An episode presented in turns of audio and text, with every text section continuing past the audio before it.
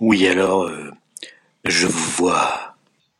Nipé du sang, c'est un peu la fête des sangs des enseignants.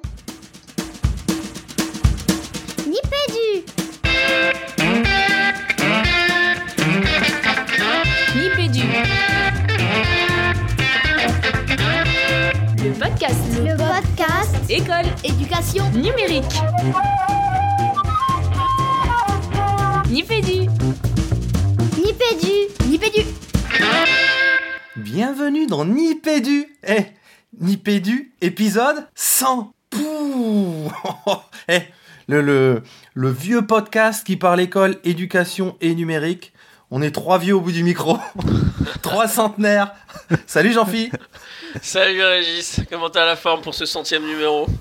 Bah écoute, jeune centenaire, franchement je trouve que je trouve qu'on se porte plutôt bien, non? Ouais, on se porte plutôt pas mal, ouais. Salut Fabien Salut Régis, salut Jean-Phi. Bon, alors je sais que j'ai coutume de dire que c'est avec émotion que je vous retrouve pour chaque épisode, mais là c'est encore avec plus d'é- d'émotion. J'étais en train de faire une petite multiplication sur le temps passé à préparer ces émissions, à les partager avec vous et puis à lire vos retours hein, notamment. Et bon, c'est beaucoup de temps, mais c'est surtout beaucoup de plaisir. Donc très très très très heureux, encore plus que chaque mois, j'ai envie de dire, pour célébrer avec vous, messieurs les jeunes centenaires, et bah cette euh, cette, cette centième émission où, comme le disent euh, certains des, des des poditeurs qui nous ont envoyé leur carte de vœux audio, ce premier numéro à trois chiffres. Oh là là, impressionnant, ouais. Euh, Il y, a de la neige dehors, on, on s'approche des fêtes de Noël, enfin ouais, il y a une petite ambiance de fête. La centième, elle tombe plutôt, plutôt bien. Donc, eh, bon anniversaire les garçons, j'ai envie de dire, c'est surtout ça que j'ai envie de vous dire aujourd'hui pour Ouais, commencer. puis moi je vous l'adresse surtout à vous les gars, hein, parce que moi je suis là quand même que depuis quelques numéros, c'est quand même vous les vieux briscards de Nipédu, donc euh, les gars, bravo à vous et un excellent anniversaire à vous, profitez bien. Merci Jean-Philippe. Et c'est peut-être Régis l'occasion aussi euh, de saluer, euh, de saluer Nicolas Durub, de saluer euh, François Lamoureux et Nicolas Olivier qui ont, bah, participé aussi à, ce Nipédu et à ce qu'on arrive jusqu'à cette centième. Donc un bon anniversaire à toi Jean-Philippe, à toi Régis, aux deux Nico et à François qu'on embrasse fort. Que d'aventure. Bon, au-delà de vous dire tout ça, j'ai envie de dire, euh, on va être dans un épisode pratiquement classique parce qu'on aime bien la fête, on aime bien tout ça, mais on continue euh, sur nos bons vieux rails parce qu'on est des, on est, des vieux pépés, on est des centenaires, donc on n'a pas tout bousculé. Enfin, si, c'est plutôt vous, les poditeurs, qui avez bousculé. Comme l'a dit Fabien, on a, on a lancé un petit appel pour ceux qui avaient envie de- d'envoyer une carte de vœux.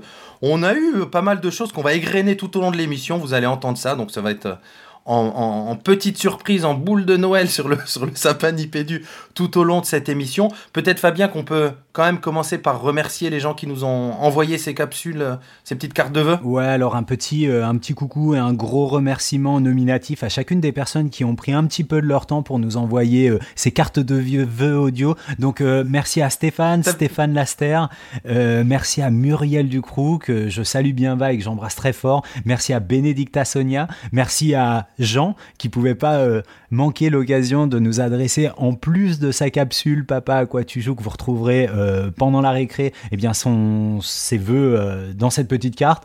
Nicolas Vossier, qu'on salue aussi bien bas de la Team Fizz, Catherine Maurice, qui va vous rappeler un petit peu la genèse de Nipédu, qu'elle a connue bien avant moi.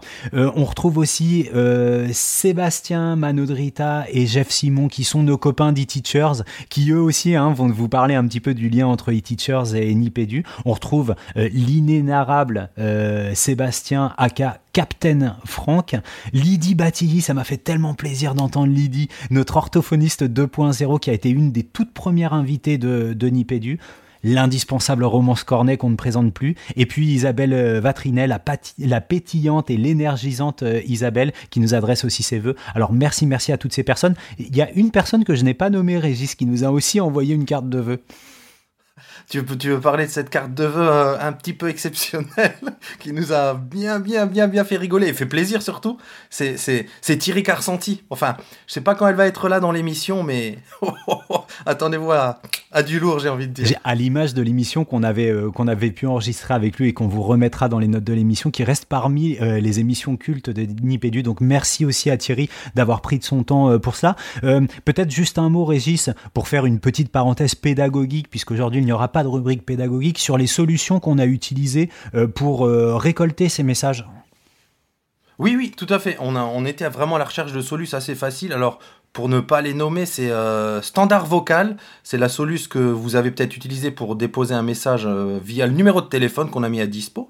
Et SpeakPipe, où là, vous avez pu enregistrer directement depuis votre smartphone ou, sur, votre ordinateur en cliquant sur un petit bouton. Très intéressant, ces solus, c'est hyper, euh, hyper accessible. Donc, on s'est même demandé, nous, ce qu'on pouvait en faire euh, au-delà. On a, on, a quelques idées, peut-être même qu'avec vos classes ou dans vos projets numériques, vous avez des idées pour, euh, pour ces, ces petits dépôts de messages. Je voulais dire une chose encore, Fabien, avant de te laisser continuer. Je vois que tu vas enchaîner. Peut-être qu'on vous a pas nommé là, c'est-à-dire, c'est peut-être que vous êtes en train de nous envoyer encore une capsule qu'on intégrera dans l'émission jusqu'à la dernière minute. Au moment où on enregistre, en tout cas, voici c'est les capsules qu'on a nommées, qu'on a eues, avec aussi un message, euh, un message écrit. Ah ouais, le message écrit de quelqu'un dont on a déjà parlé dans cette émission, Antonia Karikiri, euh, qui est dans les, qui est dans les, ça lui fera plaisir, je pense, qui est, qui est dans les Pyrénées euh, Atlantiques. Donc on va plutôt le, le lire ce message puisque elle a souhaité nous l'envoyer par écrit. Bah vas-y, Régis, à toi l'honneur. Alors elle nous dit coucou, je ne vous laisse pas un message car je n'aime pas ma voix. Par contre, un petit mot au tout dernier moment pour vous dire que la partie de que je préfère souvent est celle où vous partagez vos lectures. Vous m'en avez fait découvrir de belles. Merci pour ces beaux cadeaux et longue vie à ce podcast. Merci à toi Antonia et je trouve Antonia que tu participes de loin à la fluidité de cette émission puisque tu nous fournis euh, une transition en or parce que Régis va vous parler maintenant d'une de ses lectures. Allez, c'est parti, on rentre dans les rubriques habituelles avec les actus de Nipédu. Les actus, pédagogie, pédagogique, productivité, institutionnelle et recherche. Salut les copains, c'est vraiment super de voir que vous êtes à 100 épi- 100 épisodes. C'est euh, un vrai bonheur de vous avoir vu grandir, d'avoir euh, de loin intégré, euh, Nipédu pour les récrés. Euh, mais vous êtes une ressource ultra précieuse. Euh, il faut garder ça. Euh, J'espère que euh, cet épisode 100 ne sera qu'un dixième de la production Nipédu, au moins un dixième, hein, ce qui veut dire que, euh, eh bien, j'espère vous voir arriver jusqu'à 1000 au moins, mais en tout cas, euh, continuez, euh, c'est c'est vraiment euh, une émission qu'on a plaisir à écouter, à retrouver et à suivre, euh, comme je l'ai dit, comme vous grandissez, comme vous euh, vous allez partout, comme euh, comme vous prenez encore de l'assurance et assumez de plus en plus ce que vous dites, hein, notamment dans certains de vos coups de gueule, mais c'est toujours un vrai bonheur. Merci, bonne continuation et très très très longue vie à Nipédu. Ciao Et donc, pour faire plaisir à Antonia, euh, je vais vous parler euh, d'un bouquin. D'un bouquin qui fait partie de la collection euh, et réalité dirigée par André Tricot. Euh, L'homme qui se détend en écoutant des. En visionnant des vidéos YouTube d'alcooliques russes. Vous vous souvenez de ça, les garçons? On vous encourage à aller écouter l'épisode. On s'en rappelle très très bien. Voilà. On vous encourage à aller euh, écouter l'épisode 89 autour de l'innovation pédagogique avec André Tricot, encore un épisode mythique. Donc moi j'ai lu le, le volume euh, Les neurosciences en éducation, mythes et réalité, que pour ne rien vous cacher, les éditions Reds ont eu la gentillesse de nous envoyer, hein, les garçons. Ouais, c'était Euh, vraiment super donc- sympa de leur part d'ailleurs. Euh, petit Ouais, ouais, ouais. passage. Donc euh, après mythes et réalité, apprendre avec le numérique, après euh, l'innovation pédagogique, et donc le fameux épisode 89. Euh, D'ailleurs, avec toute une belle trilogie autour de l'innovation pédagogique qu'on vous encourage à, aller écouter, que d'autopromo dans ce début d'épisode. Donc voilà, il y a quelques opus qui sont sortis, un dédié à l'intelligence, un dédié à l'apprentissage des langues, et ce fameux neurosciences, alors le titre exact c'est Mythes et réalité, les neurosciences en éducation, je ne veux pas dire de bêtises, écrit à huit mains, alors par des doctorants, euh, surtout de Genève, je crois, Genève et Paris 8, ouais, pour pas les nommer. Alors il y a Emmanuel Sander, Hippolyte Gros, Katharina Gvozdik et Caliste Scheibling Sev. J'espère que j'ai pas écorché les noms, mais je suis sûr que oui. Donc ouais, entre Genève et Paris 8. Et pardon, je rigole derrière mon micro coupé parce que tu t'es lancé dans un exercice là avec la prononciation de ces noms. C'était, grandiose. J'ai essayé. Ah, ils m'excuseront euh, si j'ai écorché la moitié des noms. Euh, donc, euh, moi j'aime beaucoup cette série d'ouvrages. Là, ça fait donc le troisième que, je lis. Donc, comme chacun des ouvrages, hein, ça se lit très facilement. C'est quoi une centaine de. Ouais, 150 pages, un format super pratique. Découpé en chapitres qui interrogent chacun, bah, là pour le coup, un neuromythe, une idée reçue. Et qu'il euh, qu'il l'explore à l'aune de, de, de- de recherche, justement. Je trouve que ça fait assez bien là. Bah, J'en dirai quelques mots tout à l'heure avec ce que, avec une des obsessions de Jean-Phi sur la, toujours revenir au texte d'origine. Euh, donc celui-ci, il s'attaque euh, ben, aux grands neuromythes d'aujourd'hui, j'ai envie de dire, en cas qui ont, qui ont la dent dure. Pour vous lire quelques titres de chapitres, tout se joue avant 3 ans, 6 ans, 8 ans, les styles d'apprentissage, les formes d'intelligence, le rôle du sommeil dans les apprentissages, le rôle de l'échec, euh, la motivation, bref, 8... Alors, pas forcément neuromythe, mais en tout cas mythe ou réalité, justement, c'est le, c'est but de cette série d'ouvrages. Euh, et la structure des chapitres est toujours super intéressante parce que très pragmatique. Donc on a la présentation du, en, quelques pages du, du, neuromythe ou du mythe ou réalité auquel ils vont s'attaquer, ces différents aspects, euh, quelques perspectives historiques et la tendance actuelle.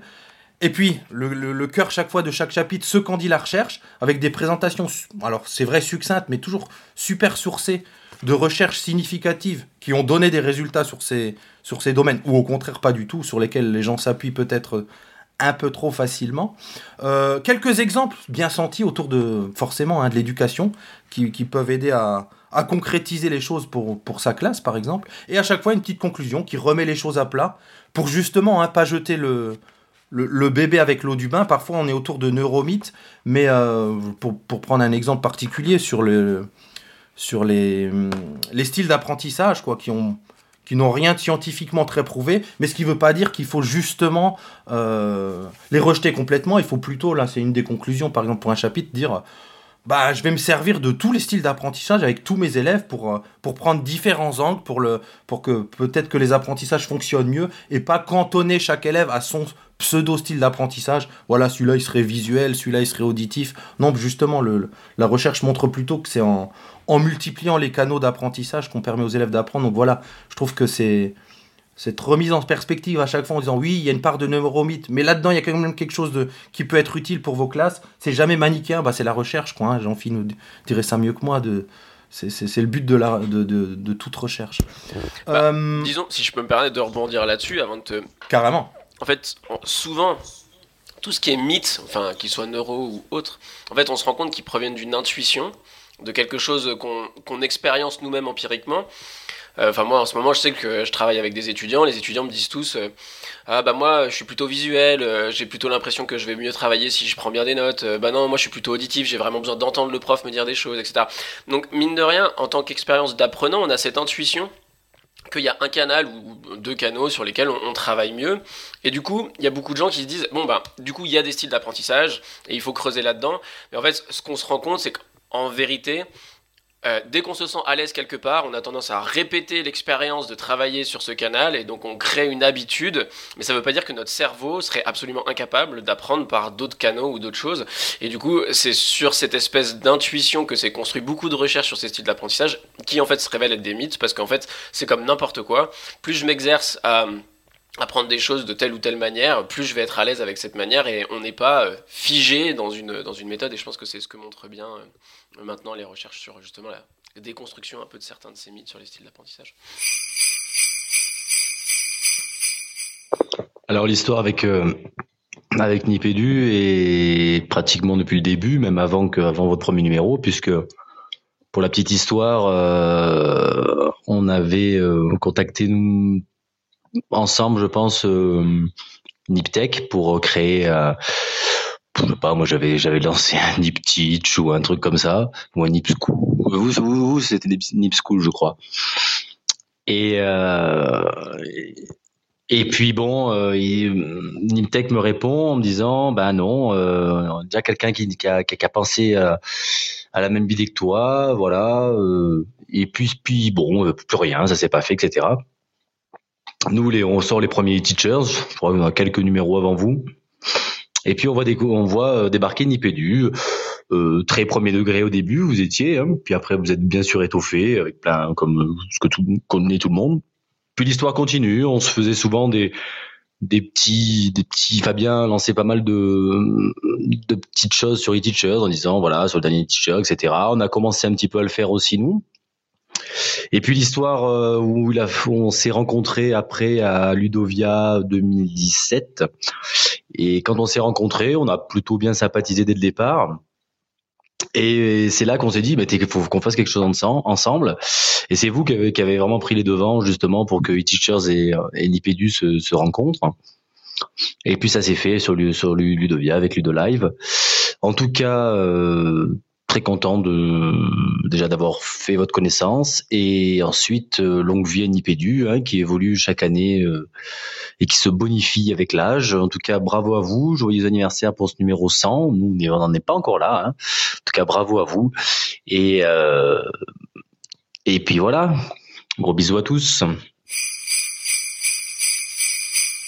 Et euh, Régis, je repense au, à l'ouvrage fondateur de cette collection qui était celui de qui est celui de Franck Amadieu et d'André Tricot autour des mythes et réalités du numérique en éducation, où euh, de mémoire sur la dizaine peut-être 10 ou 11 mythes qui étaient mythes ou réalités, phénomènes, on va dire, qui étaient, qui étaient présentés. Il y en avait qu'un qui, voilà, qui avait retenu l'attention des auteurs en disant là vraiment on, pense qu'il y a une efficacité du numérique pour peu qu'il soit euh, intégré euh, de façon intelligente. C'était celui de, de l'adaptation proposée aux élèves à besoins spécifiques. Là, est-ce qu'on est un petit peu sur le même ordre d'idées où euh, effectivement tous ces toutes ces idées reçues autour de la neuroéducation, elles sont euh, balayées sans, sans jeter le bébé avec l'eau du bain, puisqu'il y a des éclairages qui sont apportés un peu à la manière de, de ce que vient de faire euh, Jean-Philippe. Ou est-ce que euh, on se rend compte de, dans ces mythes qui sont balayés, eh bien, il y en a certains qui ne sont, enfin, ces mythes ou ces réalités, ces phénomènes, il y en a certains qui sont vraiment des vrais leviers pour mettre en place des actions pédagogiques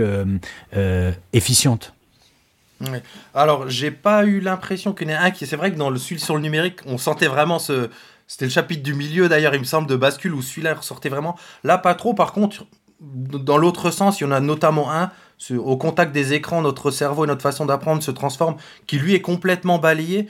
J'ai pas trouvé qu'il y en avait un qui sortait plus. Par contre, ce qui est intéressant dans ce que tu dis, je me suis dit en lisant le bouquin, que tu sois entre guillemets, alors je caricature, neurophile ou neurophobe, ça fait bouger tes lignes. Moi, il y a des choses où je pensais être, vra enfin vraiment, où je pensais être au point, tu vois, notamment autour du rôle du sommeil, euh, son rôle dans, le, dans la consolidation des apprentissages, etc. Et où il y a d'autres mythes qui te disent, tu sais, ces fameuses méthodes, moi je me souviens voir souvent quand j'étais jeune, apprends l'anglais en dormant, en passant ses, CD ou ses cassettes audio pendant que tu dors, enfin voilà. Ça c'est balayé, n'empêche que il montre qu'on commence à attendre, il y a des, des, certaines recherches qui montrent qu'on peut apprendre des choses pendant le sommeil, en tout cas qu'il se passe des choses, plus au niveau du renforcement de ce qu'on a déjà appris. Tu vois, pour moi, moi je pensais que ça c'était carrément, euh, un mythe. Bah, il y a quand même certains pans où tu dis, ah ouais, non, là, je, découvre quelque chose dont je pensais clairement que c'était un neuromythe, et il y a des petites, euh, des, éléments de recherche qui prouvent que non. Bien sûr, on reste toujours sur l'idée que tu vas pas apprendre quelque chose de complètement nouveau en dormant, n'empêche que pendant le sommeil, au-delà de la consolidation des apprentissages qu'on a pu faire dans la journée, ils ont fait des expériences, alors je les ai plus tout à fait en tête, mais en repassant des, des je crois que c'était autour de Capital, tu dis, citais le nom d'un pays et d'une capitale dans une langue étrangère, c'était renforcé si tu le repassais pendant la nuit, pendant le sommeil. Tu vois, ça je me disais, non, mais ça c'est totalement de la science-fiction. Ben non, ça, les lignes bougent un peu. Donc je trouve que, voilà, il te fait bouger. Tu te dis neurophile ou tu te dis neurophobe, ça fait bouger un peu tes lignes sur certains détails comme ça, et moi je trouve ça, je trouve ça vraiment, vraiment passionnant. Il y avait ça sur le sommeil, il y en avait un autre sur... Euh, que j'ai beaucoup aimé, on en avait d'ailleurs parlé Fabien sur la motivation, sur le rôle de la motivation. J'ai beaucoup aimé ce chapitre, il fait une nuance, alors c'est pas une nuance, c'est même au-delà, mais très subtil en disant, sans rien vous, enfin en vous dévoilant peut-être, en vous spoilant le truc, mais c'est la motivation en deux mots, la motivation n'entraîne pas forcément la réussite scolaire, par contre la motivation, elle apostrophe à motivation, elle, elle clairement, elle te met en échec. Donc tu dis ces subtilités-là, moi je trouve que pour le prof que qu'on est un peu tous, c'est des subtilités qui te permettent de faire un pas de côté en classe en disant ok, le but c'est pas à tout prix de voir que toute ma classe soit motivée, c'est peut-être surtout d'identifier les élèves qui sont amotivés pour faire bouger les lignes pour eux. Et je trouve que ça, ça fait un peu la quadrature du cercle de, de, je trouve ces ouvrages là. Alors on parle depuis longtemps hein, du lien entre recherche et éducation, justement qui, voilà là ça fait un bon lien, c'est-à-dire que, comme le dit Jean-Philippe, toujours revenir au texte source, peut-être qu'on est enseignant en classe, on n'a pas le temps de faire ça, ce genre d'ouvrage, ils nous donnent les pistes, ils sont super sourcés. Si on veut vraiment aller lire le texte en intégral derrière, ils, ils nous le donnent dans le glossaire final. Mais on a ces éléments-là très sourcés, très, euh, de manière très compréhensible, sur des exemples très précis qui permettent de se dire ah oui là, j'apprends quelque chose à la fois au niveau conceptuel, mais aussi pour ma classe. Et en plus, j'ai l'impression, alors il peut-être il nous dira le contraire aux pages amphi, mais on en revient quand même au texte source. C'est-à-dire que il va prendre des, des études sur lesquelles on s'est appuyé, mais qui sont complètement complètement des et on se dit, bon, bah ok, cette étude qui est citée partout, maintenant je sais à quoi m'en tenir, en en replaçant d'autres, peut-être moins connues, qui remettent les choses à leur place. Enfin, je trouve que ça.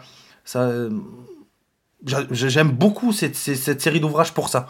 Et bon, c'est bien que chez Reds, hein, ils sont souvent très pratico-pratiques. Et là, le côté pratico-pratique, fait vraiment le lien avec la recherche. Je sais pas, peut-être que je vois que Jean-Phil a allumé son micro, c'est qu'il est, parti. Non, non, non, au contraire, justement, j'ai allumé mon micro pour. euh, comment dire Euh, pour, euh, pour baisser les armes dans le sens où j'ai vraiment malheureusement pas eu le temps d'ouvrir ce livre donc c'est tu vois je t'ai entendu dire des choses qui me moi et m'ont allumé des petites des petites ampoules tu vois où je me dis potentiellement il y aurait euh, du poil à gratter à aller mettre sur deux trois trucs. Mais n'ayant pas ouvert le livre je n'irai pas. Parce que voilà il faut savoir euh, j'allais dire euh, voilà euh, ce- ce- questionner ce qu'on entend lorsque voilà on s'y est intéressé. Donc là sincèrement j'ai vraiment pas eu le temps d'ouvrir le bouquin. Euh, en tout cas une chose j'ai sûre c'est que tout ce que tu viens d'en dire m'a foncièrement donné envie de, de, de m'y jeter. Donc euh, j'irai sans faute mais euh, mais voilà. En tout cas je, salue euh, je- à nouveau comme toi cette euh, je sais pas comment on dit cette, euh, cette ligne éditoriale là des mythes et réalités euh, parce que celui-ci je ne l'ai pas lu mais euh, les autres que j'avais lus étaient vraiment très bien donc euh, voilà tout ce que tu m'as dit me donne vraiment envie euh, d'aller le lire et potentiellement peut-être qu'une prochaine fois j'aurai quand même une ou deux questions à discuter avec toi euh, si jamais euh, je, découvre des petites choses où, on peut aller gratter mais pour l'instant non rien Bon, nickel. Bon, j'ai envie de dire euh, merci et bravo André Tricot hein, pour cette collection qui est vraiment. Enfin. J'adore. Excellente, quoi. Excellente. On a perdu euh, Monsieur Aubard N'importe quoi, je suis là, Je vous, son- je je vous, vois ai- son- je vous d'accord. écoute religieusement. Non, j'aurais pu encore rebondir sur, euh, sur euh, les neurosciences en éducation, la lecture qu'on peut en faire, l'utilisation qu'on peut en faire. Je sais pas, euh, le, le, le public cible, euh, parce qu'on a quelques minutes encore, il me semble, Régis, le public cible de ces ouvrages, est-ce que il est clairement identifié et identifiable? Ce sont les enseignants ou il s'adresse à n'importe qui? Alors, bon, c'est voilà, c'est une édition Reds euh, clairement enseignant, mais euh, moi, je- en tant que parent, ça me parle tout autant. Vous voyez, pour, pour mes mômes, ça me parle tout autant en tant que parent. Euh, voilà, au-delà de ça, Et- qui- et, et encore une autre question, est-ce que tu sens que dans ce, dans ce, ce, lectorat qu'aurait identifié euh, le groupe d'auteurs, euh, on imagine qu'il y a euh, un parti pris autour des, neurosciences en éducation, j'entends par là, est-ce qu'on s'adresse à un lectorat qui serait sensible à la question des neurosciences en éducation, en ce sens qu'il l'intégrerait en étant presque sous une forme de neuroéducation ou sur des gens qui sont qui ont déjà une posture euh, suffisamment distanciée et réflexive par rapport à l'intégration des réflexions et des résultats de la recherche en neurosciences pour se dire c'est une culture euh, et une conscience derrière mes yeux de praticien et euh, je m'inspire des résultats en neurosciences qui sont amenés de façon très nuancée dans ce bouquin au même titre que je m'inspire des résultats en sociologie, en psychologie cognitive, en didactique des disciplines, etc. etc. Où, où- où on arrive plutôt en forme de mise en garde euh, du style euh, euh, l'entraînement mental du docteur euh, Kuroshiwa, là je sais plus comment c'était, là sur la, sur la DS. Non, ne donnez pas des Game Boy en classe pour que les mômes fassent ça à longueur de journée. Bah, bah, il y, a- il y a vraiment de ça. Et tiens, tu vois, ça me fait penser aussi à un autre. Un autre, alors je sais plus dans lequel il parle des jeux, des jeux vidéo, et là aussi je pensais être à peu près au fait. Et il y a une étude qui montre que certains jeux vidéo, alors je voudrais, je sais plus, c'est les jeux vidéo d'action, je crois. Enfin, une sorte de jeu vidéo très précis qui, euh, enfin, par- pour moi, là, du coup, du, paradoxalement, ça a amené les mômes à être plus concentrés en classe, ça amène les mômes à être euh, plus fins sur leur lecture, enfin, tu vois, où tu te dis, ah ouais, là, bon, ben, euh, moi, ça m'a fait bouger aussi sur ces détails-là où tu te dis, où tout le monde te balance le coup du, non, les jeux vidéo, Mmh, ça peut être dangereux, mal, etc. Ouais, c'est ça. Là, tu dis, alors je, je veux pas dire de bêtises, c'est pas les jeux vidéo de guerre, c'est les jeux vidéo d'action où tu te dis, ben, ça, ça amène de la concentration chez les élèves, chez les élèves, chez l'enfant en tout cas, Donc tu vois, je trouve que... Et puis et en même temps, pour venir à, à- à ce que tu en dis, il y a, il y a des points d'humour. hein. Le chapitre 2, il s'appelle Tout se joue avant 1, 2, 3, 4, 5, 6, 7, 8 ans. Mm. Parce que c'est vrai qu'on les voit venir, hein, ces, ces articles-là Mm. un peu partout, tous jouent avant 3 ans. Et pareil, sur les, les formes d'intelligence de Gardner, il existe 8 formes et demie d'intelligence. Hmm. Enfin, tu vois, donc il y a, c'est forcément, c'est distancié euh, et, et réfléchi. donc, Ouais. euh. Et ce qui renvoie encore aux réflexions euh, larvées de Jean-Philippe Met autour de la question dont on va pouvoir s'approprier des contenus de recherche, notre capacité à le faire et, euh, et à les transformer en, en stratégie pédagogique opérationnelle. Mais ça, c'est c'est déjà dans les autres émissions et on en aura encore certainement dans les émissions à venir. Prépare-toi pour tout à l'heure. yeah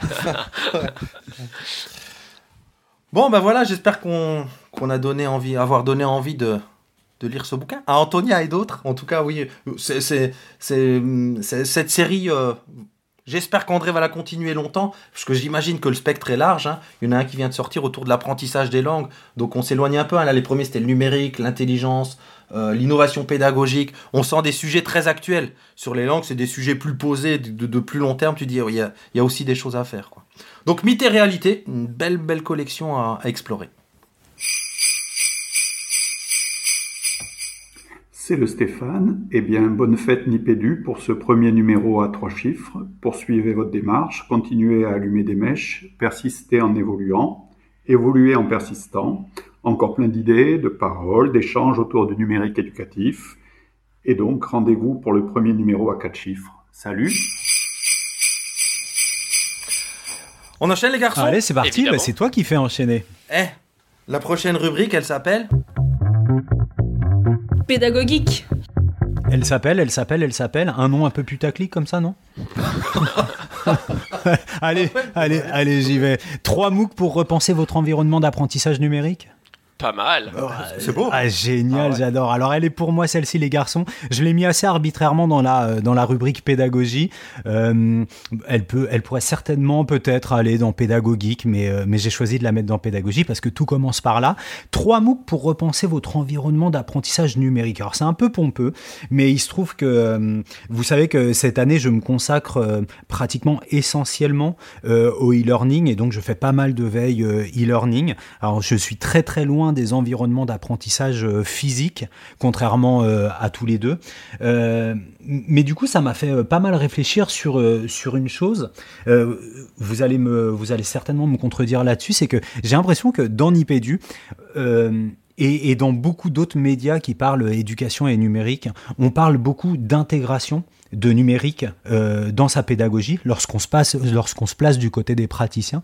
Et en fait je me rends compte notamment au travers de des missions qui sont les miennes aujourd'hui que que que, que peut-être ce à quoi il faut réfléchir, c'est la construction d'un environnement d'apprentissage euh, hybride, puisque c'est le terme qu'on emploie euh, de façon assez, assez répétée et, et assez consensuelle, plutôt que de dire, voilà, je suis dans une classe, typiquement, et dans cette classe, euh, je vais utiliser des tablettes ou je vais utiliser un TNI ou je vais utiliser telle ou telle stratégie pé- pédagogique en appui sur un, un outil numérique. En fait, dans les trois MOOC, puisque c'est le titre de cette rubrique que je vais vous proposer aujourd'hui, le propos c'est de se dire, euh, on, on est dans un monde et on va dans un monde où de plus en plus l'apprentissage se fera au travers de ces environnements euh, d'apprentissage hybrides avec des parties en présentiel, euh, des parties physiques et des parties euh, plutôt numériques à distance, le tout sur un axe synchrone, asynchrone, donc en même temps ou, pas en même temps. Tout ça, c'est détaillé dans, les trois MOOC que je vais vous proposer.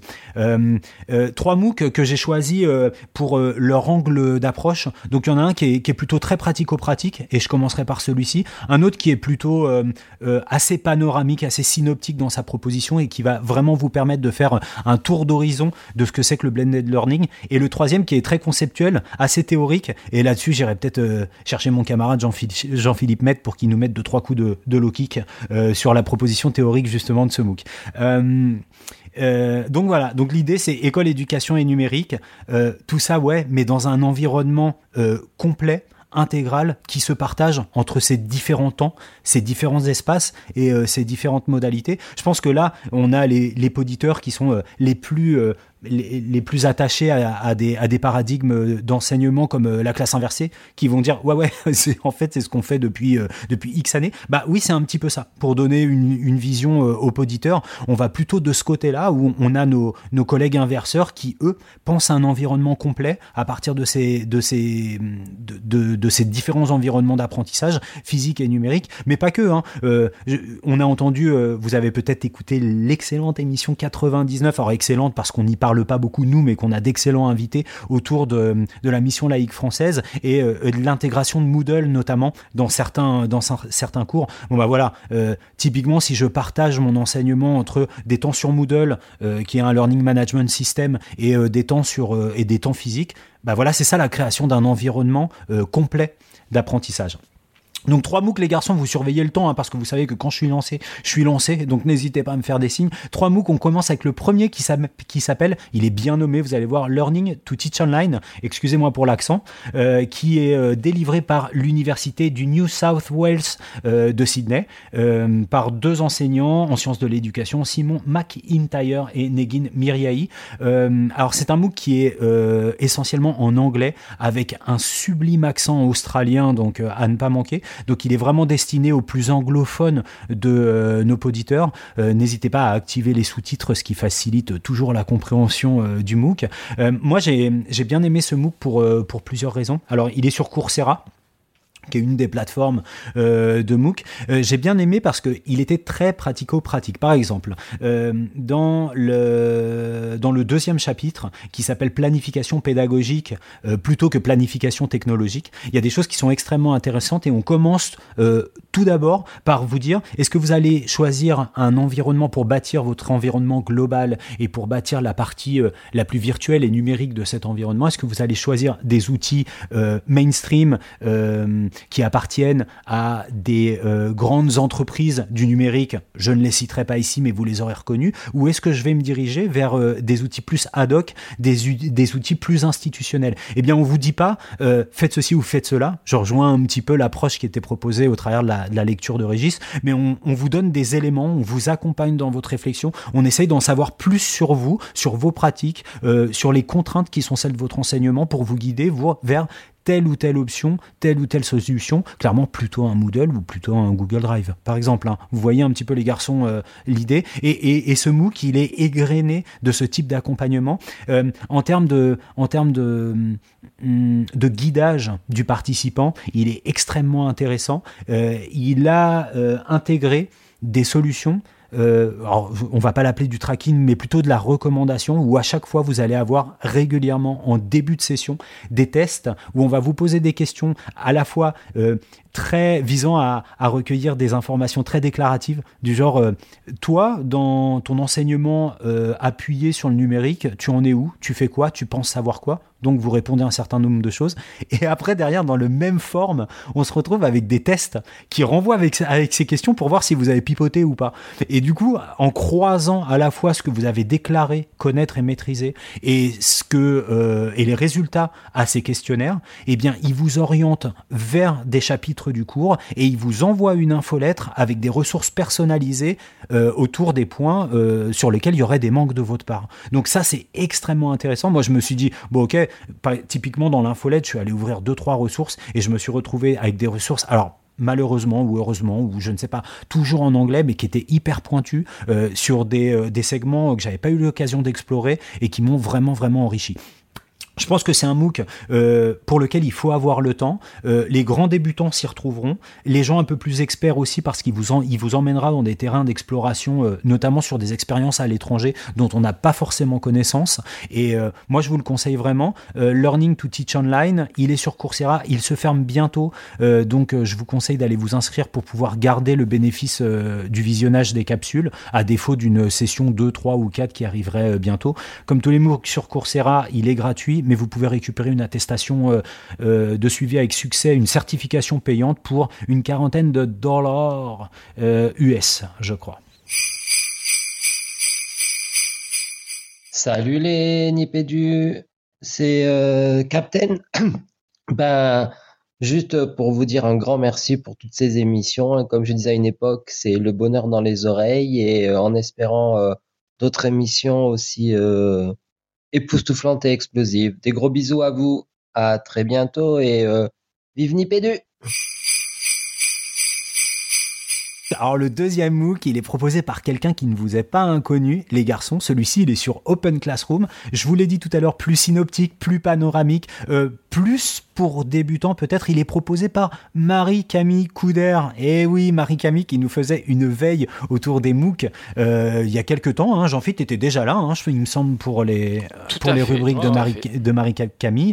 Euh, et eh bien, elle est passée euh, formatrice chez Coursera et là, elle nous propose le déployer votre formation en blended learning, donc blended pour hybride. Donc là, on est complètement euh, dans cette thématique. Euh, on retrouve euh, le propos très clair de, Marie-Camille, bien articulé entre des points d'ancrage pratiques, des éclairages avec des gens qui, qui, ont, qui ont mené quelques recherches sur la formation hybride. Je pense notamment à, à, Marcel Lebrun de l'Université de Louvain, il me semble, en Belgique, que vous connaissez bien et que nos auditeurs connaissent bien. Alors là, vraiment, c'est votre formation en blended learning de A à Z. On est vraiment sur comment est-ce que je crée cet apprentissage, quels sont les écueils, quels sont les obstacles, quels sont les leviers. Euh, il faut que je m'attende à quelle, euh, à quelle réaction de la part euh, des apprenants et des gens qui vont être concernés. Moi, je l'aime beaucoup. les plus aguerris d'entre nous, peut-être n'apprendront pas grand-chose, mais ça a le mérite d'être extrêmement clair, de rappeler les fondamentaux. Et pour ceux qui voudraient se lancer, vraiment, vraiment, vraiment, c'est un MOOC que je conseille. on a toute l'ergonomie de d'Open Classroom. Donc c'est un environnement qui est très très agréable euh, avec euh, des petits détails dans la plateforme qui vous indiquent euh, le taux de progression, combien il vous reste à faire, le temps que vous avez passé. Donc donc ça c'est vraiment les plus. les moins je l'ai dit, hein, les, spécialistes les plus spécialistes d'entre nous resteront, resteront sur leur fin. Donc c'est déployer votre formation en Blended Learning sur Open Classroom par Marie-Camille Couder. Qu'on salue. Qu'on salue bien bas et qu'on embrasse. Et euh, le troisième MOOC, alors celui-là, c'est peut-être euh, le plus le plus théorique, le plus conceptuel, le plus discutable aussi euh, des trois. C'est Leaders of Learning. Donc, alors, Leaders of Learning qui est proposé par Richard Elmore de la Harvard Graduate Education School. Donc, on peut dire que c'est l'ESP d'Harvard. Si je le dis comme ça, tout le monde comprend. L'idée, c'est, euh, il, a, on parlait tout, à l'heure de, de, Ward Garner, il a un cadre théorique. Euh, qu'il appelle les modes d'apprentissage ou le cadran euh, d'apprentissage dans lequel il dit on a des conceptions on a des convictions intrinsèques en tant que pédagogue, en tant que praticien, en tant que chercheur, en tant que, simple individu apprenant sur les conceptions de l'apprentissage, des représentations aussi, et, tout cet ensemble va impacter notre façon soit d'enseigner si on devient praticien, soit peut-être euh, de piloter une organisation apprenante si on est, euh, que sais-je, un cadre de l'éducation nationale, un start-upper euh, qui veut bah, lancer sa, boîte de, de MOOC en ligne, ou un enseignant qui prend prendrait l'initiative de créer une école privée, par exemple. Euh, c'est extrêmement intéressant parce qu'il va détailler ces quatre cadran. Euh, donc on commence avec des quiz pour savoir dans quel, dans quel cadran on peut se situer. Et puis après, il va utiliser ces cadrans pour examiner quatre euh, paramètres de l'enseignement et de l'apprentissage. Et là, je vais parler euh, sous couvert de Régis qui va être très vigilant pour voir si je n'en oublie pas. Donc le premier, c'est celui des... Alors je vais les donner dans le désordre. Il y a celui des organisations. Donc une organisation et dans quel cadran cette organisation se situe-t-elle? Dans son fonctionnement euh, dans son fonctionnement, dans son pilotage, dans le rapport entre les apprenants, les enseignants, euh, entre les enseignants entre eux, entre les cadres et les enseignants. Il y a une partie qui est dédiée à ce qu'il appelle le design, c'est euh, la conception physique des environnements d'apprentissage. on a une partie qui est dédiée bah, forcément au mode d'apprentissage, c'est l'explication, et il m'en manque une, Régis. Les, modes d'organisation. Alors je l'ai dit, les modes d'organisation le design, ah, les modes d'apprentissage. pilotage pédagogique. Et le pilotage pédagogique. Voilà. Alors, pilotage pédagogique entendu dans le sens où vous êtes un cadre et vous pilotez une organisation. Moi, je l'entends autrement. Je pense qu'un enseignant est un pilote pédagogique dans sa classe. Voilà. Donc, tout ce qui est dit pour un cadre vis-à-vis de son organisation apprenante, il est aussi, euh, il est transférable pour un praticien. Euh, alors, moi, ce que j'aime dans ce MOOC, euh, c'est que vraiment, vraiment, ce modèle, euh, il, permet d'aller creuser sur nos représentations de l'apprentissage et de se dire mince finalement c'est vrai que je suis pris j'arrive à objectiver euh, les, les représentations de l'apprentissage qui conditionnent mes actes d'enseignant et mes actes d'apprenant au fur et à mesure. Et du coup, ça a un impact. Et moi, quand j'ai découvert dans quel cadran il me mettait, et j'ai vite appelé Régis en disant non mais tu te rends compte le fumier il m'a mis dans ce cadran là quoi. Moi. Et, euh, et, et Régis on a eu une discussion qui s'est engagée qui a dit mais écoute euh, t'es un prof t'as été nourri à la sauce euh, socio-constructiviste des IUFM euh, il y a 20 ans. Enfin c'est logique c'est logique que tu sois là dedans et mine de rien on reprend ce test en fin de MOOC et ça avait bougé. Ça avait bougé pas parce que, pas seulement parce que j'aimerais être quelqu'un d'autre ou que j'aimerais être dans un autre euh, cadre de l'apprentissage, mais que j'avais conscientisé, bien conscientisé tous les paramètres de chacun de ces cadrans. Et par rapport à des situations particulières, j'ai pu nuancer mes réflexions et me dire dans tel contexte apprenant ou dans tel contexte enseignant, je suis plutôt dans ce cadran ou je suis plutôt dans ce cadran. Et, euh, et moi, moi c'est vraiment un MOOC qui, euh, qui m'a fait bouger, qui m'a fait bouger dans, quelque chose de très introspectif, de me dire, euh, quand tu t'engages dans un acte d'enseignement ou quand tu es engagé dans un acte apprenant, réfléchis quelle est ta posture initiale pour pouvoir euh, tirer tous les bénéfices de la situation qui t'est proposée. Leaders of Learning, alors il a une particularité, il existe aujourd'hui sur edX de façon autorythmée, donc allez sur edX, euh, le MOOC est en anglais forcément, et euh, vous pouvez avoir accès euh, à des traductions en espagnol, et il sortira bientôt au mois de janvier, je dirais même le jeudi 31 janvier à 13h, Pour être précis. pour être précis, il sortira sur Fun avec euh, des traductions en français et surtout, surtout une adaptation, c'est-à-dire que plutôt que retrouver toutes les ressources additionnelles qui renvoient à un contexte nord-américain, euh, les auteurs de SMOOC, l'équipe pédagogique a eu la bonne idée d'aller chercher des, des, des exemples francophones. Donc, euh, donc voilà, le choix d'aller soit sur l'un, soit sur l'autre. Moi, je vous conseille d'attendre celui du 31 janvier quand même. Euh, moi, moi aussi. Ça bien pourquoi. et, euh, et voilà, donc ces trois MOOC-là, franchement, si vous voulez vous lancer sur la construction d'un véritable euh, environnement d'apprentissage euh, complet, physique, virtuel, parce que je pense que c'est vraiment l'avenir de l'apprentissage. Demain, on sera vraiment sur ces modalités-là pour tout un tas de raisons. Eh ben, je pense que là, vous avez de quoi faire. Donc, je vous les ai donnés en fonction de leur thématique principale ou en tout cas de leur, leur approche. N'hésitez pas, si vous êtes un grand débutant, de commencer par celui de, de Marie-Camille, peut-être aller sur Leaders of Learning et puis euh, finir avec les côtés très pratico-pratiques de, du MOOC de l'université de Sydney. J'ai l'impression d'avoir été extrêmement long et dense, les garçons. Non, non, on est, on est dans le Non, timing. non, la montre dit que t'es dans le timing. Ouais. Euh, danse, oui, mais c'était hyper intéressant. Salut les Nipédus.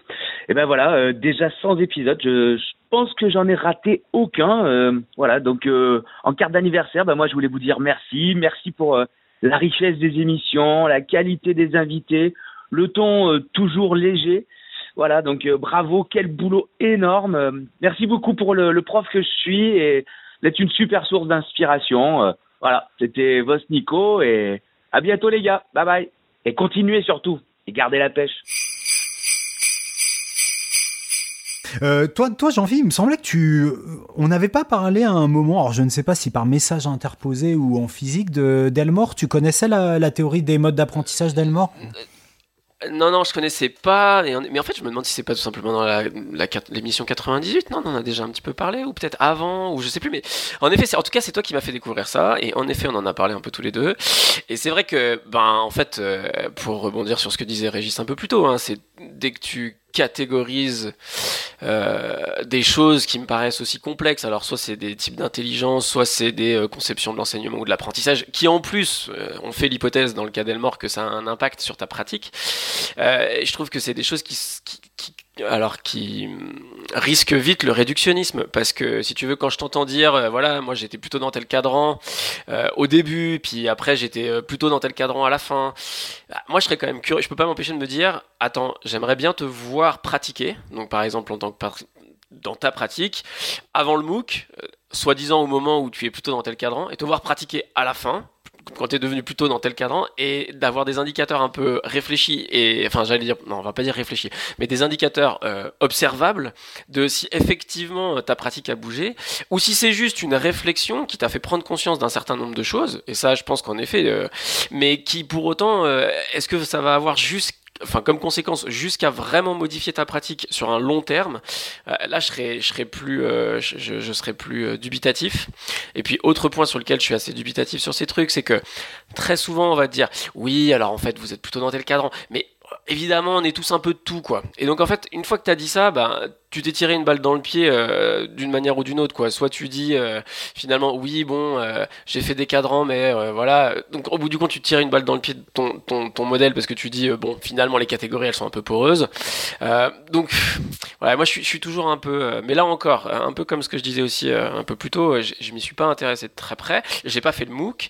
Je me suis pas retrouvé dans la position de par exemple comme toi tu vois de dire bah tiens j'ai été surpris par le cadran dans lequel il me mettait.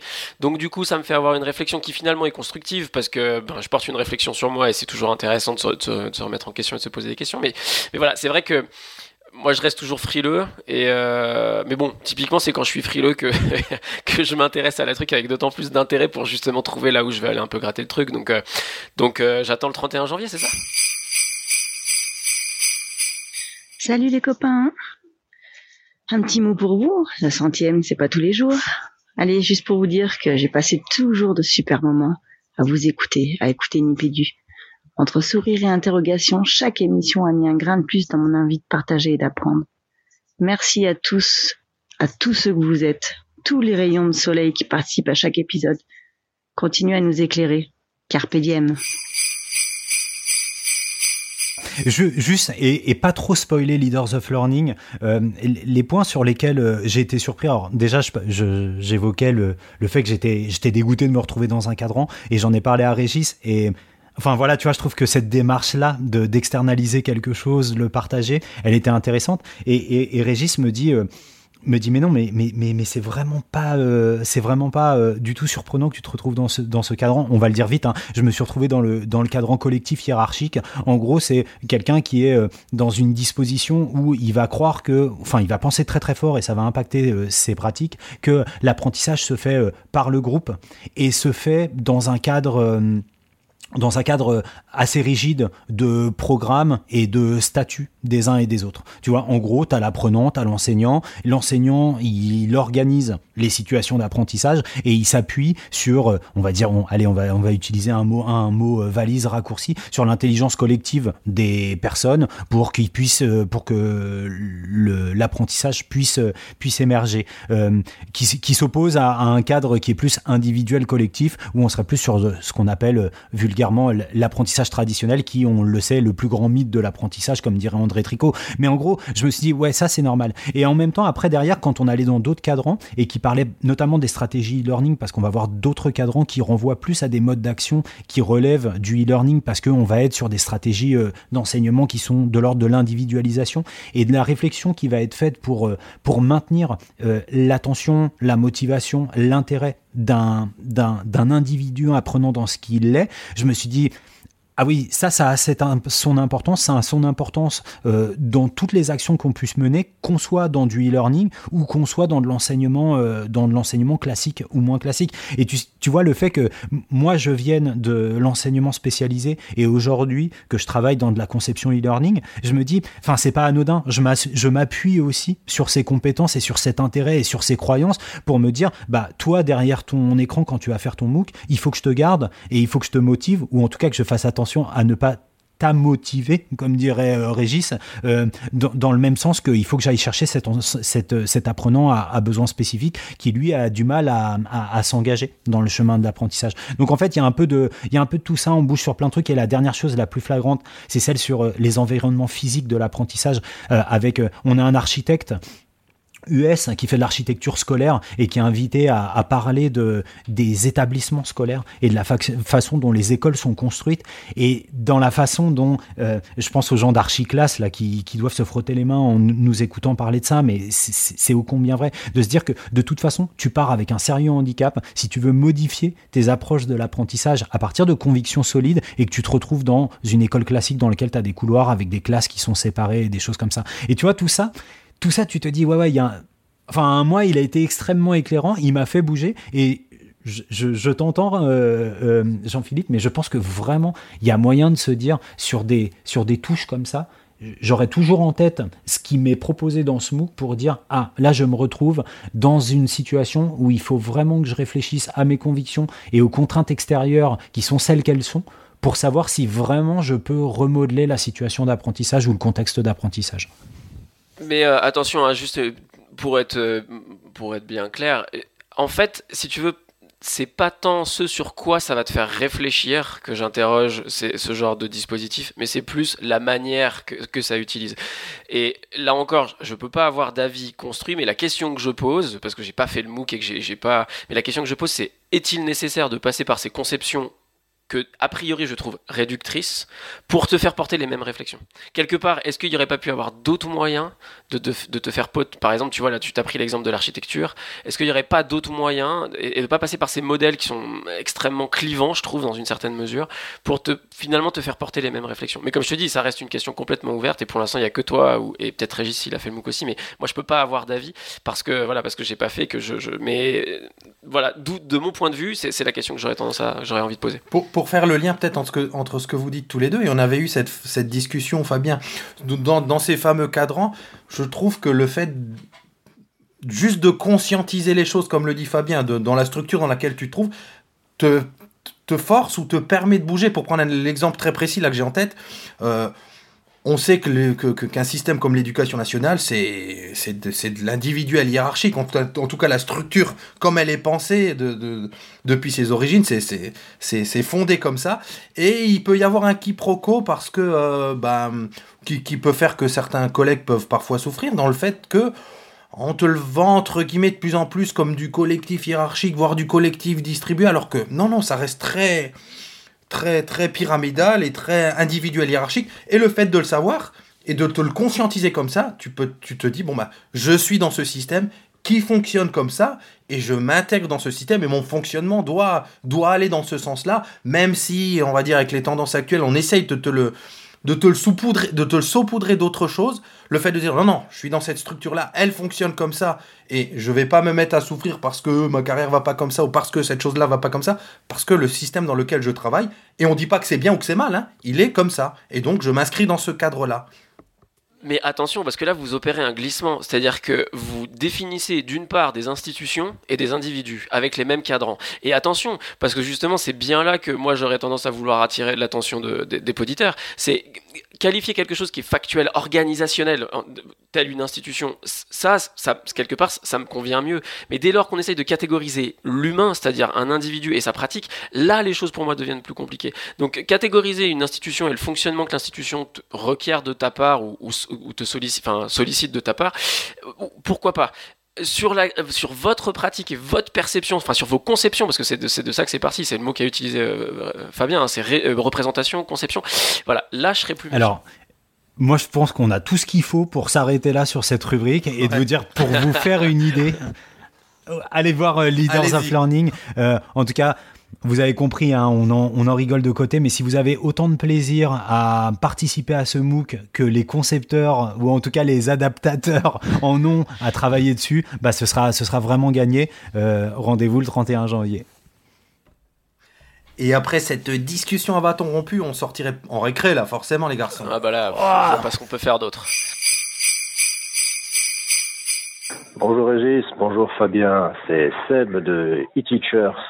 Alors, puisqu'il faut dire ce qu'on pense de vous, ça fait quelques années que moi je vous écoute avec vos rencontres, vos coups de cœur, vos coups de gueule. Ben, un seul mot pour résumer tout ça, est-ce que ça a eu comme impact sur moi? Merci, merci beaucoup. Bravo à vous les gars et encore continuez parce qu'on a besoin de vous. À bientôt.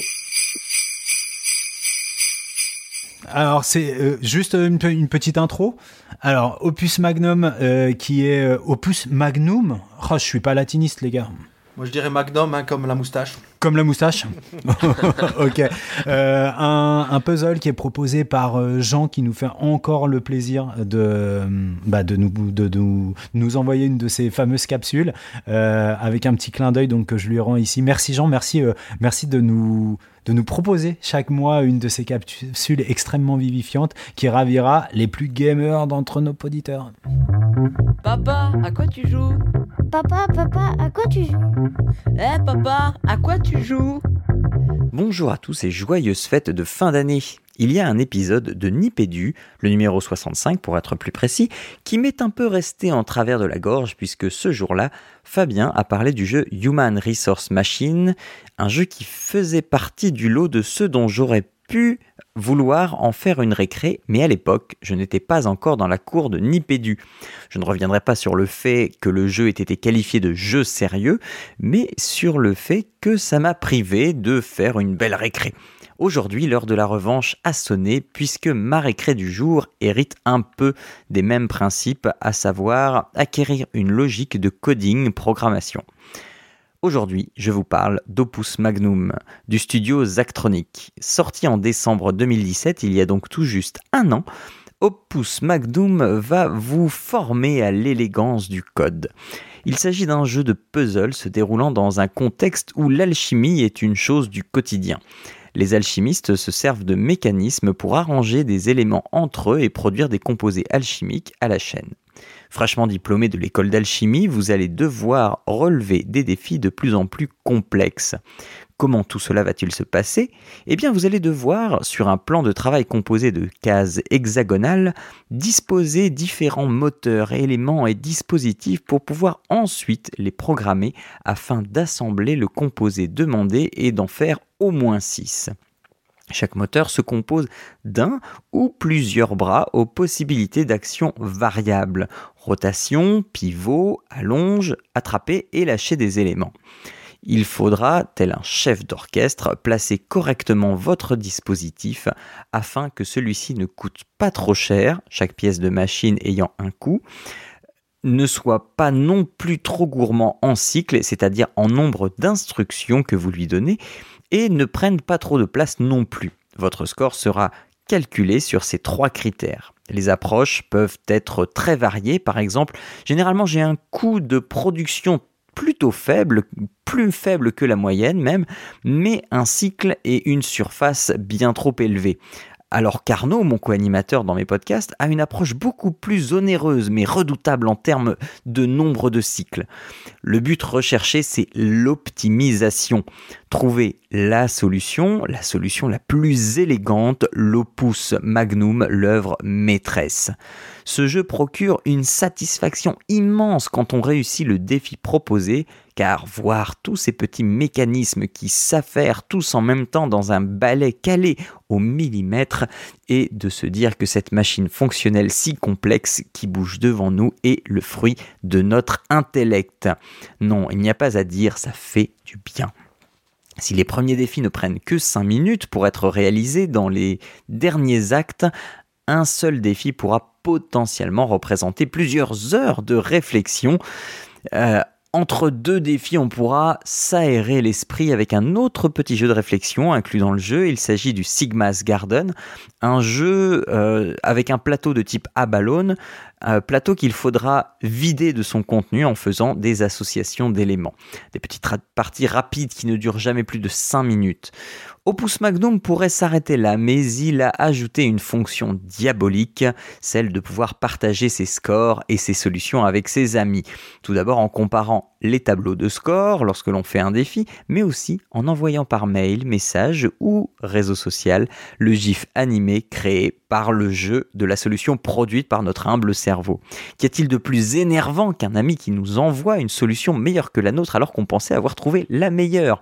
Bref, des heures de triturage de méninges pour notre plus grand plaisir. Les mécanismes étant assez complexes, je le réserverai à un public plutôt mature. Un petit plaisir donc à s'offrir en ces périodes de fête pour une vingtaine d'euros sur macOS, Windows ou Linux. Allez, joyeux Noël à tous et rendez-vous en 2019. Pas trop fatigué, j'espère. Papa, à quoi tu joues? Papa, papa, à quoi tu joues? Eh papa, à quoi tu joues? Merci, merci, merci beaucoup Jean pour cette nouvelle capsule. Alors juste une petite déception, euh, je sais, j'ai plus le souvenir si Jean tu l'annonces ou pas dans la capsule. Euh, la capsule, elle ne peut être jouée que sur PC ou console. On la retrouve pas en applicatif et effectivement ce genre de petit puzzle, il est bien pratique quand on est au centre commercial et qu'on veut pas rentrer par exemple dans ce magasin-là en particulier.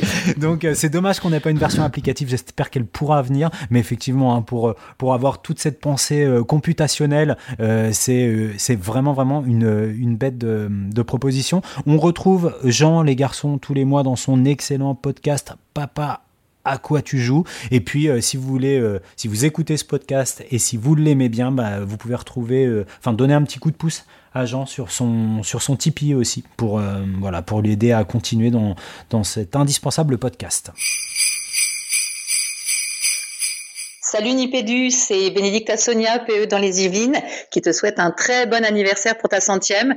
Un grand bravo. Rapport avec Nipédu, eh ben c'est simple, c'est euh, du temps de gagner dans les embouteillages ou dans les transports en commun. C'est de voir les copains hyper sérieux derrière leur micro en train de- d'enregistrer Ludo Live à Ludovia.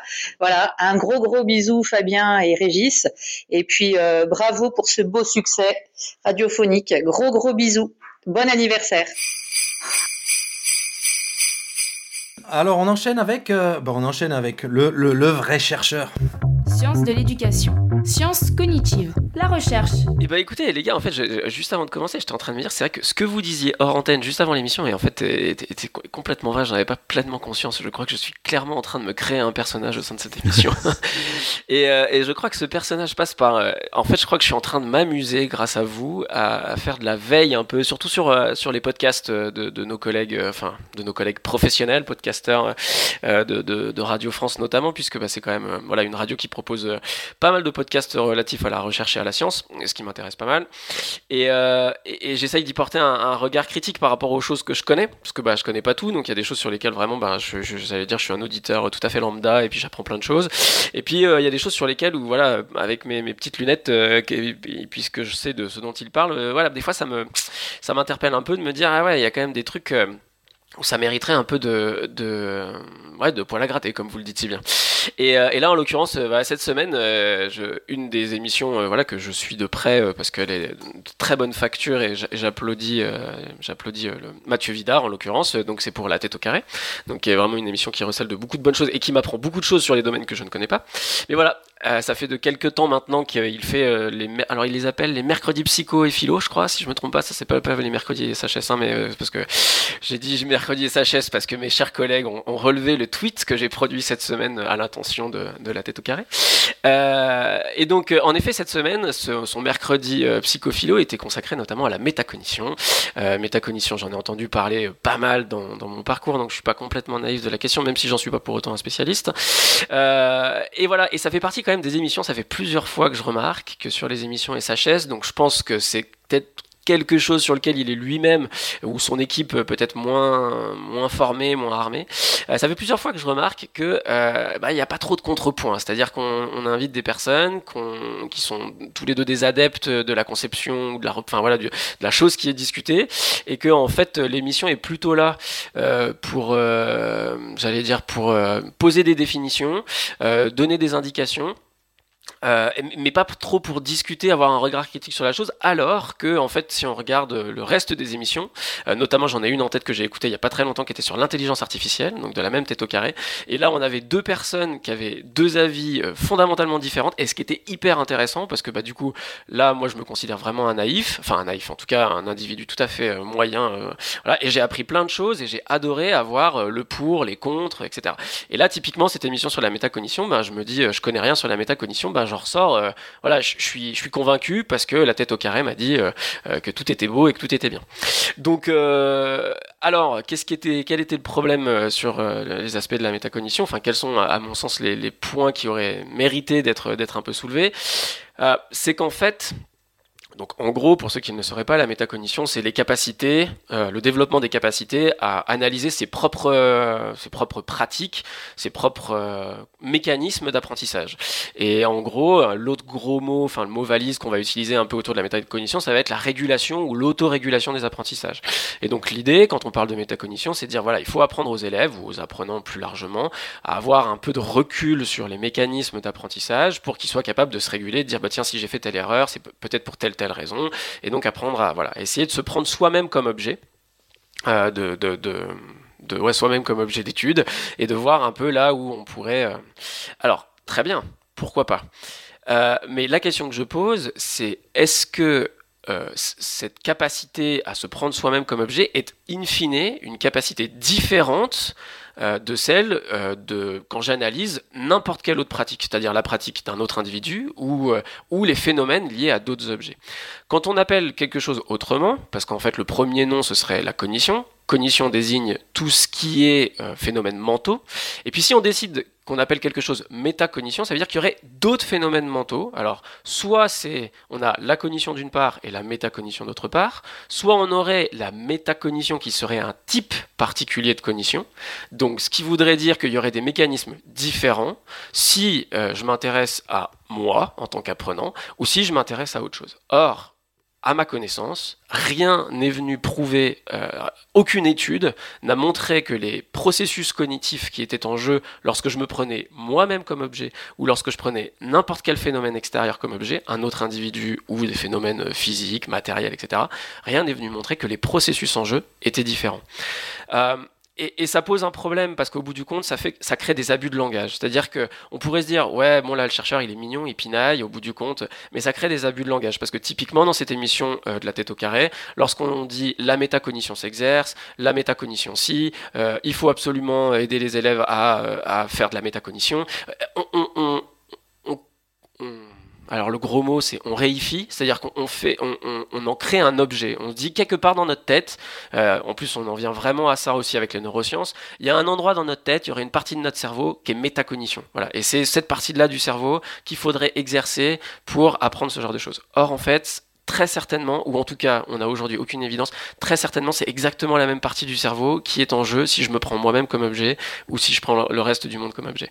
Et, et voilà, et je trouve que typiquement une émission comme La tête au carré aurait mérité d'avoir, parce que voilà, c'est pas moi qui dis ça, hein, il y, y a des travaux, il y a des discussions, euh, c'est voilà, c'est des débats qui existent euh, au sein de, de la communauté scientifique. Et, euh, et voilà, j'ai trouvé qu'il a, a, a manqué cette voix qui, lors de cette émission, comme euh, il a pu manquer cette voix euh, lors d'autres émissions. Alors du coup, j'ai si vous me laissez une seconde, j'ai noté quand même qu'il y avait eu quelques autres émissions, euh, euh, typiquement sur la phobie scolaire, euh, des émissions sur euh, les enfants face au numérique, les émissions sur euh, l'émission sur apprendre au 21e siècle, donc euh, où François Tadei était l'invité. Voilà, c'est pas la première fois que je me dis que quand même il manquerait un petit peu un, un contrepoint dans ces émissions psychophilo, même si je salue l'effort et que je ne peux que remercier Mathieu Vidard de donner de la place médiatique dans cette belle émission à, à toutes ces questions-là. Voilà pour euh, ma petite remarque du jour. Salut Nipédu, c'est Didier d'Orthoinco. Ben, pour moi, Nipédu, c'est d'abord euh, la rencontre euh, avec Fabien au tout début de l'aventure lors d'un événement chez Apple, puis le plaisir d'être la première invitée et du podcast, et puis ensuite de Ludovia, un Lenmus Connect pour faire plus ample connaissance avec Fabien et Régis. Alors j'ai un peu décroché ces derniers mois, mais je profite de l'occasion pour vous souhaiter un très bel anniversaire et vous dire un grand merci. Bisous bisous Non, j'avais une petite question qui, qui fait le lien avec ce qu'on a dit tout à l'heure. Est-ce que, tu sais, dans le dans l'éducation, on a tendance aussi à dire, euh, enfin en tout cas en tant que prof, que la métacognition, c'est l'apprendre à apprendre. Est-ce que le, encore une fois, rien que le fait pour un élève de se dire qu'il peut, tu vois, pour les plus petits, hein, je parle par exemple des élèves d'une de, dizaine d'années, de, de se dire que de réfléchir à mes propres façons d'apprendre, bah il y, a- quand même quelque chose. Rien que le fait de le savoir et de pouvoir le faire, ça peut transformer des choses.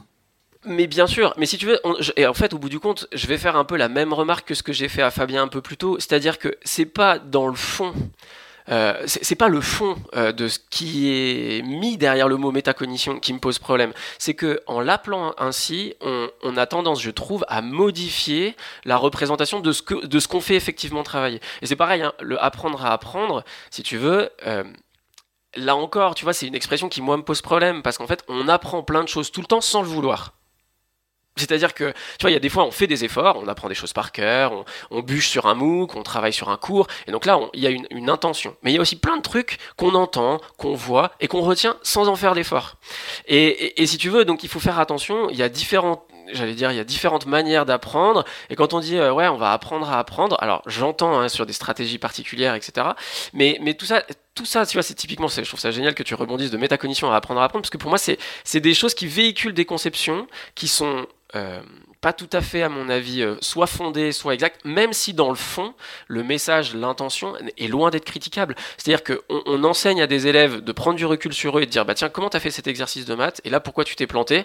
Et, que avoir cette démarche va l'aider à mieux faire pour la fois d'après, j'ai rien à dire là-dessus. Mais par contre, attention aux conceptions de la, de, de, de de l'apprentissage qu'on véhicule ce faisant et qui va faire que l'élève va aussi euh, derrière euh, j'allais dire se figer dans des conceptions de son intelligence alors que typiquement enfin de son intelligence ou de sa manière d'apprendre alors que typiquement et c'est là aussi ça rejoint la remarque que je faisais un peu plus tôt on est tous un peu tout en ce qui concerne euh, et, c'est si tu veux c'est là-dedans qu'il faut qu'il faut pas qu'on se plante dans, dans, la manière dont on, dont on parle de, de tous ces phénomènes. Et tu vois et faire et faire comprendre. Je, Fabien, je te laisse la parole juste après. Bah, rien que le fait que ce que tu viens de dire, c'est le parfait rebond. C'est et que l'élève se rende compte que justement, parfois, il apprend sans vouloir apprendre. Tu vois ce que je veux dire? Donc il y a quand même quelque chose qui, qui, qui, se mord la queue de façon vertueuse pour le coup, de dire c'est vrai que j'apprends parfois sans savoir que j'apprends, mais le fait de savoir que j'apprends sans savoir que j'apprends, c'est aussi quelque chose d'important. c'est l'apprendre à comprendre qu'on apprend. Ben voilà, mais ça, tu vois, ça, ça deviendra jamais, euh, ça devient jamais une expression parce que c'est pas beau. ouais, ouais, ouais, euh, c'est rigolo parce que j'ai eu la discussion sur les abus de langage avec euh, avec une, une, psychologue que je connais bien et qui me parlait d'un article qu'elle avait lu justement sur la l'appropriation que le langage populaire s'était fait des termes en psychologique et et qui, qui faisait énormément de mal. Et pour avoir travaillé beaucoup, je le disais tout à l'heure dans la SH et notamment dans des instances où on étudiait euh, des dossiers euh, d'élèves pour des orientations. Bon, je, ne, parlerai pas de ces instances, tous les praticiens les auront reconnus, euh, et, et d'avoir souvent des paroles de praticiens. alors, l'idée c'est pas de, de, culpabiliser les praticiens qui n'ont pas cette culture, mais qui du coup vont aller chercher un vocabulaire qui est qui qui serait normalement propre à un champ scientifique, celui de la psychologie, et qui est appliqué et qui, enfin, dont les termes ont été dévoyés par le langage populaire, et eh ben on voit très pratiquement, j'en fie, euh, l'impact direct que ça peut avoir sur des situations réelles, concrètement des orientations d'enfants, parce que euh, euh, bah, de dire qu'un enfant, par exemple, il est bipolaire, enfin, ça ne veut absolument rien dire dans la bouche de quelqu'un qui n'est pas praticien et qui, enfin, qui n'est pas du coup euh, dans ce champ euh, d'expertise et qui va se référer à telle ou telle ou telle euh, théorie euh, psychologique pour convoquer le mot bipolaire. Et, je me dis que je me dis que ces mots valises et ce que tu, ce qui devient un peu ton combat, hein, toi le, toi le Hulk Hogan euh, de la recherche dans cette émission, c'est un peu de nous dire attention à tout ça et la façon dont dont les mots ont un sens. Ils ont un sens dans un dans un contexte précis. Il faut analyser et, et c'est ça qui est intéressant. Peut-être ce qui est toujours intéressant, c'est de se dire à ce moment-là, dans ce contexte précis, avec nos champs d'expertise respectifs, on est en train d'utiliser ce mot, pourquoi on l'utilise et qu'est-ce que réellement on met derrière, pour quelles conséquences? Et puis surtout, si tu veux, c'est que je trouve qu'on est, on est dans un domaine où arriver sur de l'observable est compliqué. C'est-à-dire que, mine de rien, dans tout ce qui est apprentissage, connaissance, etc., c'est, hyper dur, si tu veux, d'avoir des, des, représentations qui soient appuyées par des modèles scientifiques mmh, extrêmement rigoureux. Parce que, bah voilà, parce qu'on est sur de l'humain et qu'on ne peut pas avoir des généralités ni de généralisation, même au sens scientifique du terme. Et, et, si tu veux, de ce fait-là, nos intuitions, en tant qu'individu lambda, là encore, parfois, quand on entend un certain mot, on se dit, ah mais ouais, euh, bah, typiquement le mot métacognition. Mais bien évidemment, c'est génial, j'ai cette intuition que voilà, je peux réguler ma manière d'apprendre à apprendre, etc. Et en fait, c'est parce que ça nous parle euh, un peu de manière euh, personnelle que d'un coup on se dit mais oui, c'est ça, c'est comme ça quoi. Et en fait, faut, faut voilà, faut, savoir euh, que faut garder en tête que justement parce qu'on est dans les sciences humaines et sociales, les choses sont jamais aussi simples. C'est les phénomènes les plus complexes qu'on ait à étudier. C'est pour ça qu'on appelle ça paradoxalement les sciences molles. C'est pas à cause, c'est pas parce que les méthodes sont pas rigoureuses, c'est parce que l'objet est fuyant et qu'on a beaucoup de mal à le caractériser. Et donc toujours garder quand on a des, voilà, quand, quand on quand on te parle d'éducation euh, même de recherche scientifique en éducation et que tu as l'impression qu'il y a consensus, c'est qu'on est en train d'essayer de te la faire à l'envers. Moi, j'aurais envie de le résumer comme ça. En ah, c'est mortel. Ça, il faut en Ah faire ouais, un c'est clair. ah, c'est mortel. Il est trop fort.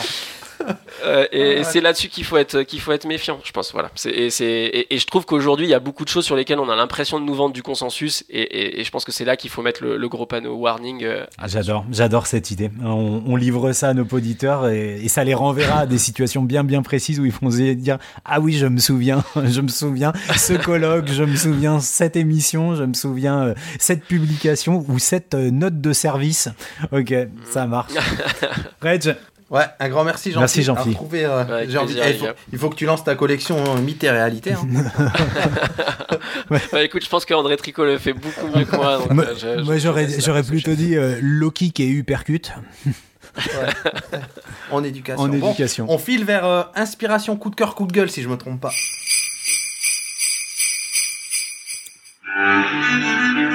Bonjour, je me nomme Thierry Carsanti de l'Université de Montréal.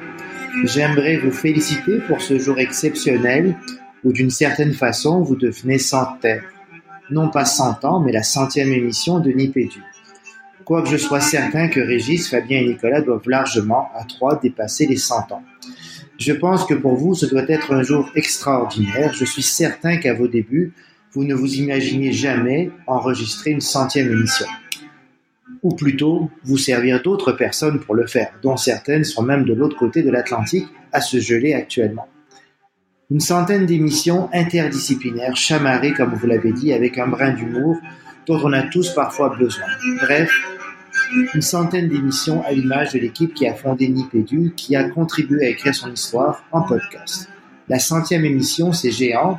La centième émission, c'est mille souvenirs pour vos auditeurs, des souvenirs riches, cocasses, intéressants. On en attend plusieurs autres. Vous êtes une équipe d'exception, vous avez toute mon admiration. Bravo à vous trois. Longue vie à Nipédu.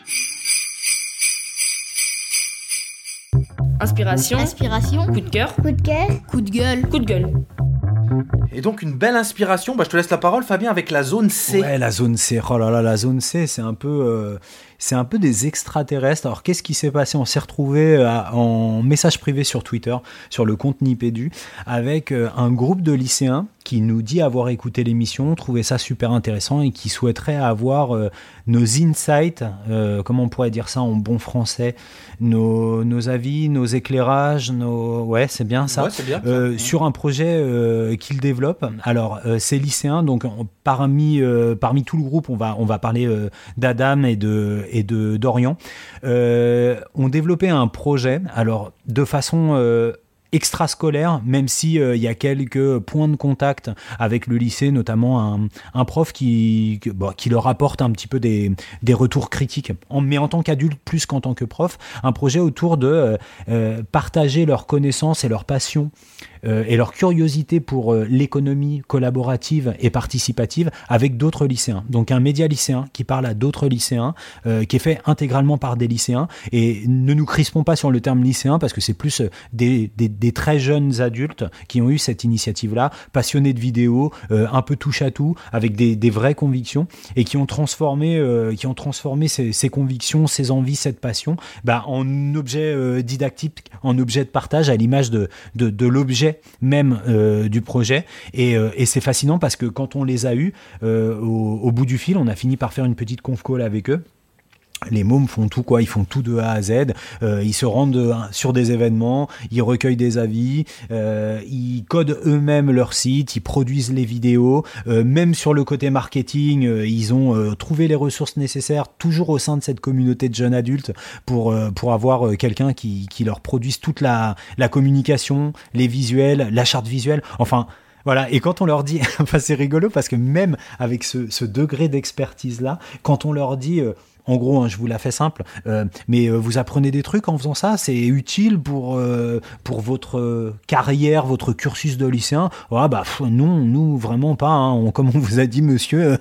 On fait ça à côté, on fait ça à côté du lycée, c'est pour notre plaisir et, c'est fou, c'est fou parce que je veux pas renvoyer sur Leaders of Learning, mais quand là on parle de d'environnement euh, apprenant, et ben ce qu'ont développé ces mômes à 17-18 ans, nous ça nous a laissé sur le cul et ils nous ont fait notre journée comme on dit en anglais avec Régis, on était euh, voilà, on avait des étoiles dans les yeux après avoir raccroché avec eux. J'en parle très mal, eux Régis en parle beaucoup mieux que moi. Ouais, et avec un son largement meilleur que Nipédu, donc on vous passe la capsule tout de suite. J'aurais aimé être comme eux à leur âge. Oh, quand je pense comme j'étais comme j'étais bébé à leur âge, chapeau les gars. Ouais, bravo les gars. Donc on vous laisse écouter ça. Bonjour à tous, on est la Zone C, on vous remercie Nipédu de, de nous avoir laissé la parole. Donc moi c'est Dorian Benati, le président de, de l'association La Zone C. Bah, moi, c'est Adam Bensoussan, le vice-président de l'association euh, La Zone C. Donc, La Zone C, le média euh, 100% lycéen sur l'économie collaborative. Voilà, donc on- en fait on a créé ce média pour pouvoir proposer une éducation différente aux autres lycéens par des lycéens sur cette économie qu'on trouve innovante et très intéressante puisqu'elle se développe aujourd'hui beaucoup en France. C'est ça, donc on a, on a fait un site qui s'appelle euh, lazonec.fr et euh, dessus on poste des articles et des vidéos euh, chaque semaine où on explique soit des termes de l'économie collaborative, soit on aborde des sujets et des questionnements encore en lien avec l'économie collaborative et circulaire, euh, ça dans les articles. Voilà, donc notre but en faisant ça, c'est de pouvoir euh, proposer ça d'une façon un peu plus simple et vulgarisée euh, à d'autres lycéens et même des adultes, et puis que ça puisse apporter un petit, un petit plus dans les cours en fait. Donc maintenant, on va laisser la parole à un autre membre du bureau euh, qui va vous expliquer ce qu'il a fait. Donc moi c'est Sébastien, Euh, je suis secrétaire général donc, de l'association et je m'occupe plus particulièrement du développement du site avec euh, Rémi. Donc pour le site on a commencé à partir d'une image et on a bêtement avec Rémi on a regardé ce qui était possible de faire d'un point de vue technique euh, pour euh, bah, avoir une idée de comment on allait euh, se répartir les tâches. Donc on les a réparties et après on est parti d'un fichier vide où on a écrit chaque ligne de code qui forme aujourd'hui le site qu'est la zone C. Et continuellement on met des petites mises à jour pour que le site bah, continue à évoluer et soit de plus en plus accessible. C'est ça, et pour qu'on puisse euh, justement vous tenir au courant de ces mises à jour, on est présent un peu partout. C'est ça, on a donc euh, un compte Twitter, euh, une chaîne YouTube, toujours la zone C, et on a aussi une newsletter sur notre site. Donc n'hésitez surtout pas à vous inscrire à notre newsletter pour recevoir chaque mois toutes les nouveautés, etc. Et pour aller sur notre site, c'est lazonec.fr, donc la zone C en minuscule tout accroché, rien de plus simple, et vous retrouverez toutes les informations puisque c'est un article tous les lundis, une vidéo tous les jeudis. Voilà, donc maintenant on va essayer de voir même un peu plus loin que ça. On va essayer de, pourquoi pas, de venir dans des lycées, présenter le projet, euh, présenter euh, notre média et comment on a euh, fondé tout ça.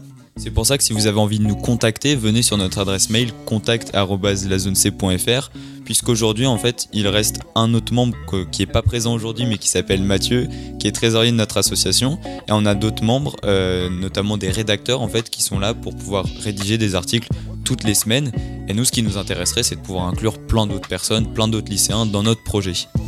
Voilà, donc si vous êtes intéressé, encore une fois, euh, contacte lazonec.fr ou alors sur Twitter ou même euh, en commentaire d'une vidéo YouTube ou d'un article. Et puis nous, on pense vraiment que le, le numérique, c'est un bon moyen de se développer, un bon moyen de transmettre, et puis que c'est c'est un certain avenir dans l'éducation, puisque c'est ce qui intéresse aujourd'hui beaucoup les jeunes, ce qui nous intéresse beaucoup, et c'est ce qu'on a envie de transmettre finalement. Ça, on a toujours été passionné, euh, notamment d'audiovisuel, euh, donc euh, c'est pour ça qu'on a fait des vidéos plus que de l'audio, et euh, on s'est dit bah, pourquoi pas transmettre nos savoirs, des savoirs sur cette nouvelle économie par euh, donc notre passion de l'audiovisuel. Et c'est comme ça qu'on arrive à faire ça sans, sans professeur, sans, sans adulte, et qu'on est qu'entre lycéens, et c'est ce qu'on trouve intéressant, parce qu'on a une grande liberté, tout en restant assez sérieux, on... et ça nous permet de faire ça avec pas mal de liberté, comme je viens de vous le dire, et c'est ce qui est super intéressant en fait, c'est super enrichissant de faire ça, en plus on, on se connaît bien maintenant, on a l'habitude de faire des projets entre nous, et c'est pour ça qu'on a envie d'offrir ça à d'autres personnes. Bah voilà. je pense qu'on a terminé de tout vous présenter. Donc euh, on vous remercie encore Nipetu, merci beaucoup. Et puis bah à la prochaine, on espère. Ouais, à très vite. Salut. Bon, bah, un grand merci. Allez voir, allez voir ce que propose la, la zone C. On vous met tout ça dans le- les notes de l'émission. Et on continue avec un, un- un coup de gueule. Pour changer Ouais, Eh, c'est ma casquette. hein. Je vais me faire une casquette CDG. Euh, bref, non, un petit coup de gueule. Euh, Vraiment, euh, on fait pas, on fait pas trop dans le, dans le, dans le partisan et, du coup, c'est pas du tout l'idée. Mais je, suis obligé, étant donné l'actu, de parler des gilets jaunes, les gars. Et justement, je ne veux pas donner un coup de gueule partisan. Je ne dirai pas si je suis pour ou contre. Ça n'a aucune importance. Mais par contre, ce qui m'énerve, c'est que tous les gens qui en parlent dans les médias, tout le monde fait preuve de mauvaise foi et c'est exaspérant. Donc, euh, alors ça, c'est vraiment en plus. Je pense que c'est un coup de gueule que j'aurais pu faire depuis, je pas, depuis que j'ai 15 ans, je pense, et que c'est assez naïf en fait de croire que potentiellement sur des sujets comme ça, les gens seront de bonne foi. Mais ça a beau être redondant de dire ce genre de choses, ça m'énerve toujours autant euh, d'entendre autant de mauvaise foi, euh, que ce soit euh, de gauche, de droite, sans forcément parler d'implication politique, hein, mais même dans les médias. Enfin bon, bref, voilà. Et c'est en ce moment, c'est un truc qui m'énerve. Je suis capable d'avoir passé une bonne journée au boulot et de m'énerver là-dessus rien qu'en allant sur Twitter. D'ailleurs, c'est pour ça que j'y suis assez peu allé sur Twitter ces derniers temps, parce que vraiment, je, suis beaucoup de médias et ça m'a vraiment gonflé. Donc voilà, c'était le coup de gueule de dire d'accord, il y a des choses je sais pas sur lesquelles on a le droit d'avoir des opinions, mais le fait d'avoir des opinions nous ne nous oblige pas à devenir bêtes et à arrêter de réfléchir de manière rationnelle. Et voilà. Et je trouve que ce genre de débat public serait beaucoup plus intéressant si on gardait un peu nos, nos égos et nos volontés, euh, voilà, un peu plus, un peu plus euh, en sourdine et qu'on essayait de réfléchir euh, tranquillement. Voilà. Donc petit coup de gueule du jour. Hello Je me souviens que le 13 mars 2014, lors d'une soirée à la maison, un certain plombier m'avait confié son envie de réaliser et d'animer un podcast. Aujourd'hui, on en est à 100. Non, pas 100 ans, 100 épisodes. Et impossible d'en rater un. On l'écoute partout, dans la voiture, en pédalant, dans son bain. Que de chemins parcourus, jalonnés de belles rencontres. Alors, longue vie à Nipédu et joyeux anniversaire Bisous à vous 4 Alors, pour euh, vraiment pour court-circuiter Régis et ne pas le lancer sur le sujet, puisque l'heure tourne, euh, je me suis dit qu'on n'avait pas préparé notre rubrique euh, concernant le tweet comme Edgar Morin, les garçons. On, on- Je viens d'en mettre un. Ah non, j'avais pas vu. Regarde, Et- moi et- ça, ça fait un lien. Non mais attends, tu rigoles. Ça voudrait dire qu'en même temps, Régis, on aurait eu la même idée. Attends, j'ouvre le doc partagé et si c'est le même que moi, mais franchement. Oh, ce serait incroyable. Ah non. Non, c'est pas le même. Moi, c'était le dernier qui reprenait sur les gilets jaunes. Mais vas-y, à tout seigneur, tout honneur, on te laisse lire ce tweet euh, de ce cher Edgar Morin. Tweet comme Edgar Morin. Tweet comme Edgar Morin. Tweet comme Edgar Morin. Attendez, juste petite parenthèse d'abord, il m'a quand même court-circuité, mais méchamment le Fabien. En, ter- en termes de, en termes de quoi? En termes de quoi? Ah, tu voulais pas que je, tu voulais pas que j'enchaîne, hein, sur le, que je puisse en dire un peu plus sur le, sur le coup de gueule. Non, mais parce que je sais que sinon on y est encore dans deux heures, quoi. Tu vois, c'est c'est surtout ça. C'était plus pour rationaliser le temps de- d'émission et je pense que tu nous as fourni tous les éléments nécessaires pour que chacun puisse se faire un, Non, non, mais t'as- t'as un, avis personnel. Place, à place à. Régis et surtout place à Edgar Morin. Ah ouais, Edgar Morin. Mais je crois que Jean-Phi aurait pu le dire dans cet épisode. Edgar Morin nous dit le 13 décembre un des pires vices de l'esprit est le réductionnisme, réduire un tout à la somme de ses parties, réduire la réalité humaine au calcul économique, réduire la vie à un jeu de molécules, réduire une personne à un de ses traits ou un de ses actes sans tenir compte des autres. Ça, ça rejoint. Eh, Ouais. Alors là, Ça- franchement, Et Amen, putain, c'est ce qui s'appelle savoir finir une émission, ça. Et une émission euh, particulière. Bravo, Régis. C'est un bel anniversaire que celui de Nipédu. Pour moi, ça a été la découverte des émissions en podcast. Et oui, il n'est jamais trop tard. Une nouvelle façon de poursuivre ma veille pédagogique en me délectant de vos voix si familières. Chaque épisode est une petite parenthèse pétillante dans mon quotidien, loin d'être monotone. Petite parenthèse, euh, enfin souvent au-delà du timing prévu, mais comme on vous aime, ça ne compte pas. Alors, joyeux anniversaire, Nipédu. Gros bisous, Isabelle ou Isaplati, comme vous voudrez. Bon, les garçons, eh, après cet épisode sain, 100, sain, pourquoi sain 100 Il était 100 et 100. 101 Ouais, 101, ouais. En 2019 Ouais. Tout à fait. Avec une voix féminine, peut-être? Bah écoute, euh, 2019 sera féminin ou rien, c'est ça l'idée? Ouais, ça serait bien. Eh, ça serait bien de faire euh, toute une année juste avec euh, bah, des dames plutôt que nous, quoi. Ça serait certainement plus. Et puis nous, on écouterait. Oh là là, ça serait génial. Ça serait génial. Vous ne seriez pas capable de ne pas parler, je vous crois pas. non, ça c'est vrai. Donc euh, on souhaite à tout le monde de bonnes, euh, Ouais. bonnes trêves des confiseurs, de bonnes fêtes de Noël, un joyeux Noël, un bon nouvel an, à boire du chocolat Ouais. chaud euh, derrière ses fenêtres avec de la neige, parce que moi j'adore la neige. Et, et on se retrouve en janvier les garçons. On fait ça, c'est parti. Ça roule, Jean la neige. Et surtout, c'est ça, c'est quoi? Bah surtout joyeux Noël. Et puis gardez la pêche.